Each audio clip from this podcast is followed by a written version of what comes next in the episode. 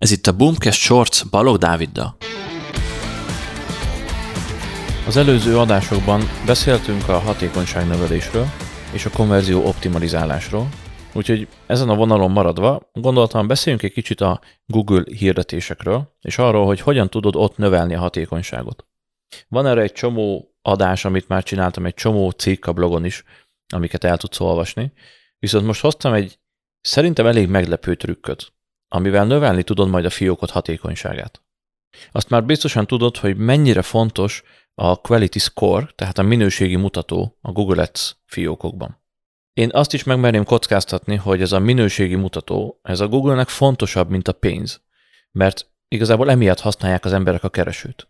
A Google tehát díjazza azt, hogyha releváns hirdetést készítesz egy-egy keresési kifejezésre, akár olyan szinten is, hogy neked kevesebbet kell fizetned, mint a konkurensednek, Azért, mert a te hirdetésed relevánsabb, pontosabb, jobb arra a kifejezésre.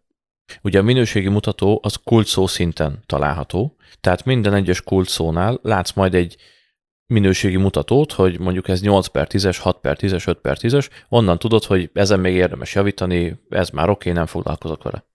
Viszont több fiókban is észrevettük, hogy ha magas a fiókban használt kulcsszavak átlagos minőségi mutatója, akkor az igazából felhúzza idővel a gyengébben teljesítő kulcsszavakat is. Mondom még egyszer, hogyha magas a kulcsszavak átlagos minőségi mutatója, tehát az egész fiókra vetítve, akkor a gyengébben teljesítő kulcsszavakat idővel fel tudja húzni, és kapnak egy magasabb minőségi mutatót.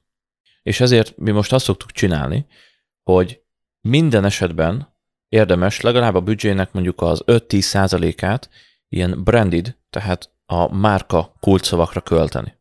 És fontos, hogy nem konkurensekre, mert ott pont, hogy alacsony lesz a minőségi mutató, hanem a saját márka kulcsszavaira, amire sokan úgy gondolják, hogy nem érdemes hirdetni, vagy nem kell hirdetni.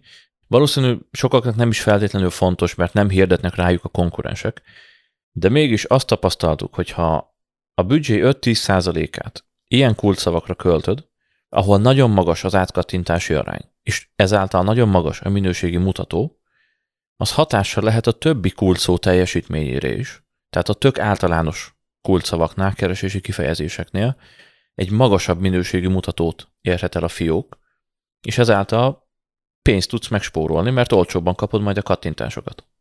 Úgyhogy úgy gondolom, hogy ez egy elég meglepő trükk, amire sokan nem gondolnak. És nagyon fontos kihangsúlyozni, hogy ez tényleg csak egy apró trükk, ami önmagában nem változtat majd semmi, hogyha nincsen jól felépítve a Google Ads fiókod. És ennyi lett volna a mai Boomcast Shorts. Ne felejts el feliratkozni a csatornánkra, mert hetente két új adással is jelentkezünk. És érdemes belépned a zárt Facebook csoportunkba is, ahol akár személyesen velünk is beszélgethetsz, de kérdéseket is tehetsz fel, és a közösségünk tagjait is megtalálod. Gyere és csatlakozz hozzánk a boommarketing.hu per FB csoport linken keresztül.